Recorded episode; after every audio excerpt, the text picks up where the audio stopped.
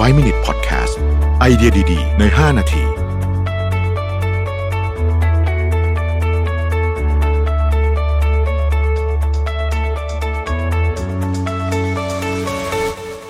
วัสดีครับยินดีต้อนรับเข้าสู่ 5 minutes podcast นะครับ คุณอยู่กับประวิทยานอุตสาหะนะครับ ตอนสุดท้ายละของหนังสือของอาจารย์คิม เพราะเป็นวัยรุ่นจึงเจ็บปวดนะครับ ขอบคุณหนังสือของอาจารย์คิมรันโดที่อยู่กับเรามา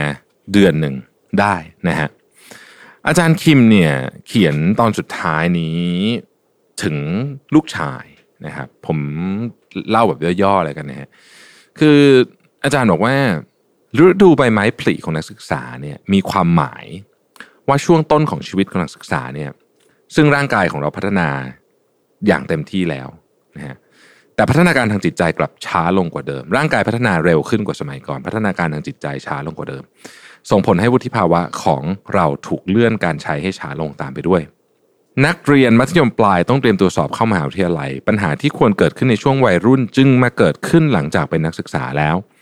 สมัยมัธยมต้นและมัธยมปลายเราได้รับการปลูกฝังว่าแค่เรียนให้เก่งก็พอแต่พอเข้ามหาวิทยาลัยกลับต้องเผชิญกับปัญหาชีวิต ในฐานะผู้ใหญ่จริง ๆ มหาวิทยาลัยจึงเป็นเหมือนสถานที่เตรียมความพร้อมให้กับนักศึกษาทั้งหลาย ได้เกิดใหม่ในฐานะสมาชิกคนหนึ่งในสังคมด้วย เหมือนแมลงที่รอกคราบจากดักแด้ในวัยตัวเต็มวัยคนหนุ่มสาวพร้อมจะขายวิญญาณให้มารร้ายหากสามารถเข้าเรียนต่อในมหาวิทยาลัยที่ตนเองต้องการได้ ที่นี่ไม่ใช่ความหวังแต่คือความท้อใจ ที่นี่ไม่ใช่จุดสิ้นสุดของความทุกข์ใจ จะเป็นจุดเริ่มต้นของความกังวลใจพ่อเขียนหนังสือเล่มนี้ขึ้น เพราะคิดถึงลูกที่กำลังเตรียมตัวออกเดินทางไกล ถ้าเป็นเรื่องเล่าก็จะเป็นเรื่องเล่าที่ต้องเล่าให้ลูกชายคน พ่อฟังเท่านั้น หวังว่าลูกจะอ่านบทความนี้ด้วยหัวใจ ในช่วงความเป็นความตายอายุ 30 ที่กำลังจะมาถึง กวีคนหนึ่งได้แต่งกลอนบทนี้ขึ้นเมื่ออายุ 30 คล้ายกับนิยามของคนวัย 20 อายุ 20 ในวัยนี้จะมีชีวิตแบบอื่นไม่ได้ นอกจากต้องทนทุกข์ใจแบบนี้ ก่อนสอบเข้ามหาวิทยาลัยได้ทุกคนต้องทนเรียนหนัก พ่อแม่ ผู้เคยเคร่งครัดดูผ่อนปรนขึ้นเล็กน้อย ทั้งที่ นึกว่ามหาวิทยาลัยคือเส้นชัยของชีวิตมาตลอด แต่พอเข้าได้เรียนจริง ๆ ก็รู้ว่าไม่ใช่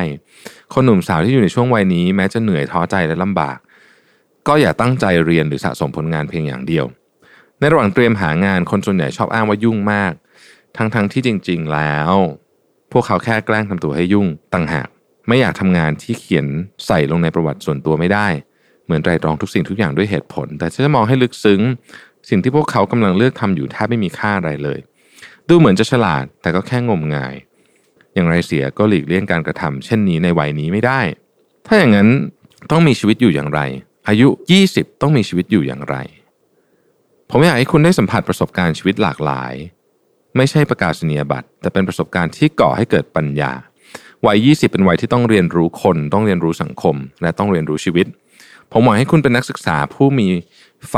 ที่จะฝันที่จะพุ่งทะยานสู่โลกกว้างกล้าทดลองทำสิ่งต่างๆ เพื่อรับการเรียนรู้ที่ยิ่งใหญ่ ถึงแม้จะยังไม่แน่ใจว่าฉันเป็นใครหรือมีเป้าหมายอะไร จะว่าไปคนส่วนใหญ่ก็ยังไม่รู้กันทั้งนั้น แต่ก็อยากให้รู้ แต่ก็อยากให้ชีวิตเนี่ยรู้สึกท้าทายอยู่ตลอด อยากให้คุณโอบกอดความปรารถนาที่ร้อนระอุ มีฝันที่งดงามเป็นประกายไปตลอดชีวิต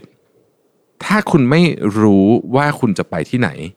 ก็แค่ไปเป็นคำพูดจากภาพยนตร์ Alice in Wonderland นะครับ ภาษาอังกฤษคือ if you don't know where you are going just go ก็แค่ไปสิ่งที่เลวร้ายมากกว่าการทำผิด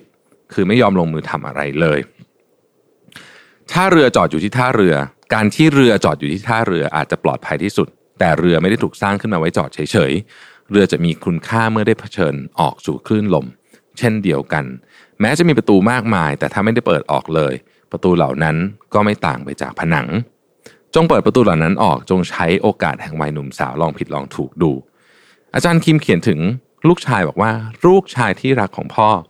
พ่อเขียนหนังสือเล่มนี้ขึ้น เพราะเสียใจต่อวัย 20 ของตัวเอง ไม่ได้เสียใจที่ตอนนั้นใช้ชีวิตมุ่งมั่นน้อยเกินไป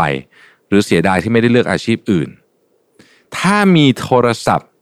ที่สามารถโทรกลับไปหาอดีตของตัวเองได้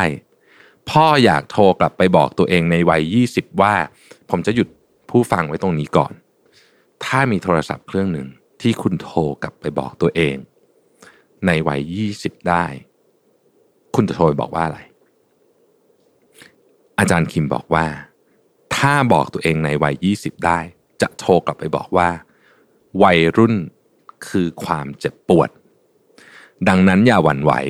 จงยอมรับความทรมานอย่างเข้มแข็ง ความเจ็บปวดนี้ภายหลังจะกลายเป็นเชื้อเพลิงให้ชีวิตเราลุกโชนช่วงขึ้น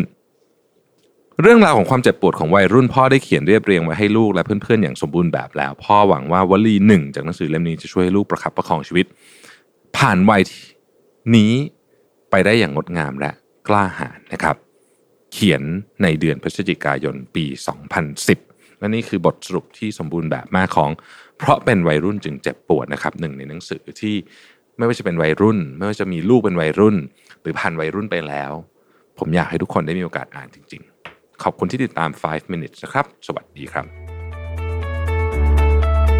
5 Minute Podcast